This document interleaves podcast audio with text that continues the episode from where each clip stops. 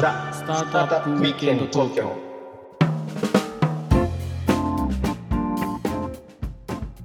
はい皆さんこんにちは。はい、こんにちは。ロックウィステリアのフッティです。ひろきちゃんです。はい今日もザ・スタートアップウィークエンド東京の時間がやってまいりました。はい。ということであ元気いいねひろきちゃんね今日。今日は元気ですよ。調子いいねなんかね。ああ、今日調子いいですよ。ああそう。よく休んだから今日は。あ休んだんだね、はいはいはい。それはいいことですね、はい。今週もですね、ええ。あの住職に来ていただいております、えーちゃんとご紹介。しますね、はい。えーテラスマイル株式会社代表取締役の、えー生駒雄一さんです。生駒住職よろしくお願いします。よろしくお願いします。ということで先週のひろきちゃんからうん。ちょっと最後の方にあの時間なくなりそうだったんでちょっと僕の方で一回カットしたんだけどうん。お金の話がみんな大好きお金の話がうん。始まったんで、今日はちょっとその系の話をしようかなと思っております。でちょっと事実関係しあの整理しておくとあの住職が10億円ぐらいっていうふうにおっしゃったんですけどマーケットサイズ。うん。これは、えっと、ソムが10億円ぐらいっていうことですか？タタムがですか？うんうん、ソソムソムが思いますね10億円ぐらいですね、はいはいごめん、はい総務って何の略かちゃんと教えてください。一番あのちっちゃいやつですね、まあ、本当にあの、うん。オブテインナブルっていう獲得できるっていう感じの、総務ね。はい。うん。っていうところなんですけどあの、まあ、これが10億円ぐらいで。うん。なってことはさ先週のひろきちゃんの、まあ、問題提起というかね投げかけたのはあの住職のスタートアップのところは、まあ、結構外部のエクイティマネーが入ってますねと。うん。いうところでどうこれ EXIT の機会を見ていくんですかっていうのが先週の質問だった。そう。ちなみに住職今どれぐらいの調達されてるんですか、デットも合わせて、そう、エクイティとデットそれぞれどれぐらいなんでしょうか？エクイティで言うと5から6億ぐらいで、デッドが2億ぐらいかな。だいたいトータル7から8ぐらいだと思います。うんうん、結構調達されてますよね結構されてますよね、まあ、その中でこうマーケットサイズが、まあ、あの10億のマーケットっていうことで、まあ、どういうふうにしてそのエグジット勝ち筋を作っていくのかっていうなんかイメージがもしあったら。そうですね。すごくその農業のデータを分析しますとかって専門性が高そうだしマニアックだしそもそも農,、農業の分野なんか市場小さいだろうし。でいうところでさっきのソムっていうのを10億円っていう話をしたんですけど片や僕らが食べている食の市場ってどれぐらいかつったら96兆円ありますと。マーケットをその川上から川下で見た際にどこの会社が上場してるかみたいなところで見ると結局川下側が圧倒的に大きくなってるし上場してるしで私たちのデータをあの出資いただける方々って CVC が結構多いんですけど皆さん川下側の方ですね。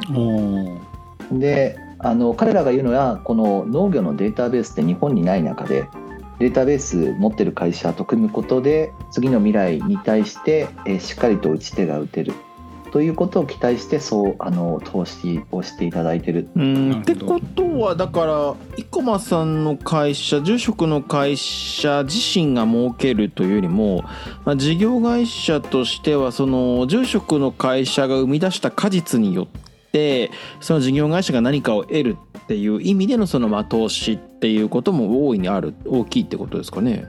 そうですね。例えば1000億ぐらいの会社があったとして1000億の会社の農農業流通をやってる会社が仮にあったとしたら利益ってめっちゃ低いんですよ。1%とか2%ぐらい。へーオイシックスさんとかそんなてあの想定ですかねおそらく。うん。あとは上場企業で言ったらどうでしょう。日本アクセさんさんとかマルハニチロさんとか商社とか流通ってすごく薄利多売なところがあるんですけどここがもし僕らの持っている産地のデータを活用することで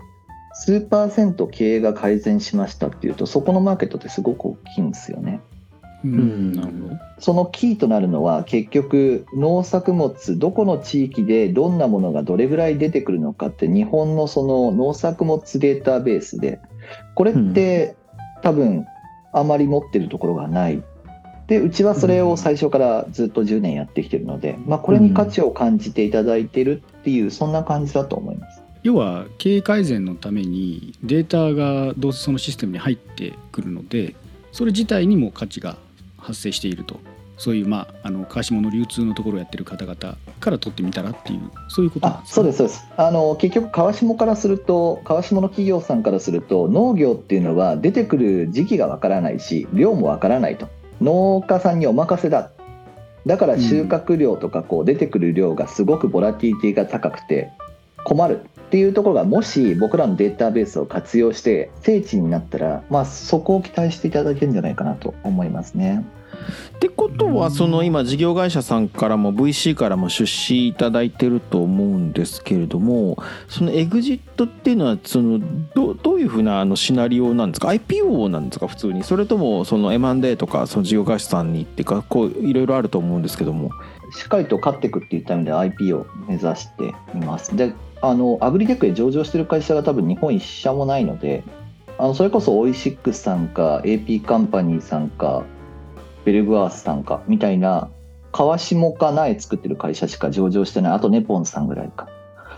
なのでどっか上場しないと日本のアグリテックの未来ないよねっていう僕使命感すごくそこ強く持っててだから IPO をするんだ上場させるんだということの意識はすごく高いです。まあそうなると何て言うんでしょうこうまあ10億のマーケットの100%取っても売上10億の世界だと思うのででそのボトムがこうどうあのがボトムというかその利益がどれぐらい残るかっていうことでいうと、まあ、そこまでも残らないってなるとこうマーケットの評価っていうのってまたこう難しいジャッジになると思うんですけどそのあたりのこうソリューションというかこうエクイティストーリーっていうかそんなのってあるんでしょうか？あの結局皆さんと会話をコミュニケーションを取ってて期待していただいたのは韓国とか US とかヨーロッパの各地の私たちのようなサービスをやっている会社の時価総額を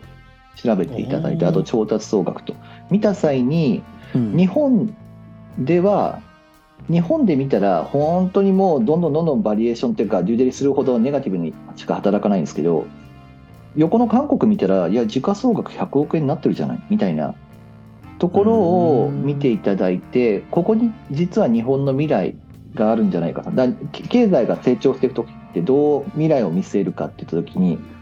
テラスマが他の先進国と同じように日本が変わっていくんだとしたらこれ伸びていくよねっていう評価をいただいて投資をいただいたっていうのが多分大きいと思います。なんかもうあれだね本当にそういう意味で言うともう本当に先駆者としてマーケットを作るっていうそういう気概でやっているっていうことだよね住職は完全に。そうですね、まあ、髪の毛がね住職になるぐらい知恵絞ってるっていうところだけは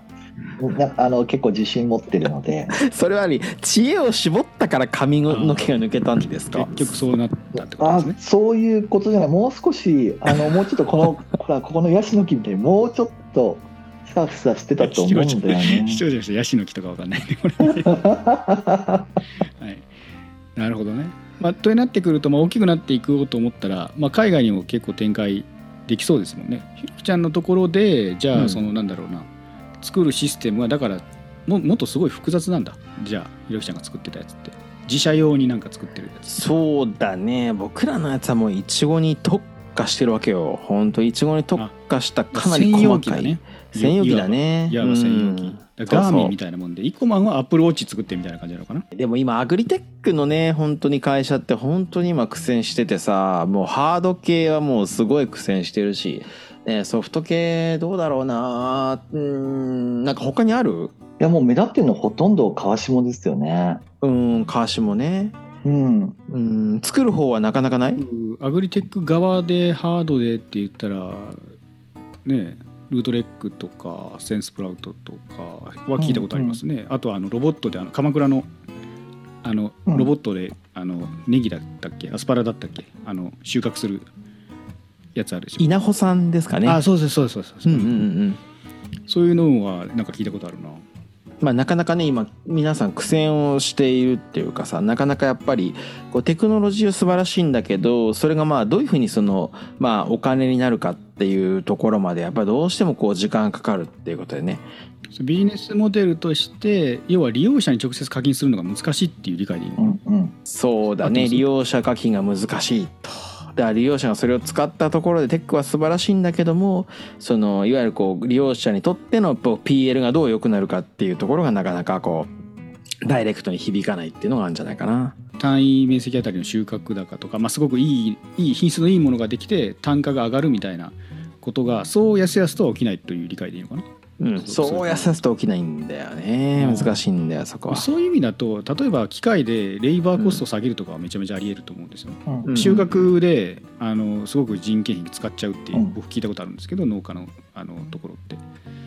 なんでまあその収穫の人件費が一気にね機械で片付くんだったらっていうのはありえるかなそうそう。なのでこうロボット収穫系のロボテックみたいなのってのは今ね一応その主流なんじゃないかなこの業界では主流とか一番そのにぎわってるんじゃないかな。その住職みたいにソフトウェア的なところで収穫高上げていこうとか安定性上げていこうみたいなアプローチをするスタートアップっていうのはもうあんまないんですか？あんまないっていうかもうほぼない。い一択ですか？こういうことやろうと思ったら住職に頼むしかないんですか？今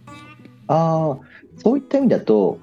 あの、競争相手っていうのは、まあ、俗に言う、こう、AI を使ってやりますっていう人たちはある一定層いて、うーんで、まあ、特定の農作物に関しては、僕らはそういったもの持ってますっていう人たちはいますよね。でもう片方で、えっと、コンサルタント、まあ、超スペシャリストなコンサルタントみたいな人たち、日本に今4、5人ぐらいいて、まあ、そういった方々がいるっていう、まあ、こんな業界、クラウドでやってるみたいな、比喩な会社っていうのはあんまないかもしれないですね。じゃあオンリーワンとしてこれね期待が集まりますね。じゃあ。期待ですよ。本当生駒さんがね本当上場とかしてくれたらもうね本当日本のアグリテック業界に新しいこうねそのエグジットのこうねなんて言うんだろうモデルができてあのいいよね。業界も賑わうよね本当に。まあみんな大好きお金の話をやったっていうことで。うん。次はまあななんでこれをやなんでこれをやられたのっていうところでお聞きたいね。きたいんですよ。うん聞いてみたい。住職はもともとサラリーマンだったんですか？キャリアの最初は。だと思うんですけど、超サラリーマン。ななんですよね。なのでちょっとそのあたりのキャリアの話をしたいなと思うんですけども、うん。ひろきちゃんこれ今日まで時間がおおあっという間でねもう15分ぐらい喋ったか。来てしまいまして、ねはい。じゃあ今日は時間の切りがいいんで今日は一旦これぐらいにして、えはい。はい、えーまた次のエピソードにつなげていきましょう。はい、よかったらコメント高評価チャンネル登録あとツイートをしてくださると嬉しいです。お願いしますではねまた次回ザ・スタートアップウィーケンド東京でお会いいたしましょう。はい今回はこの辺で。はいさよならまあ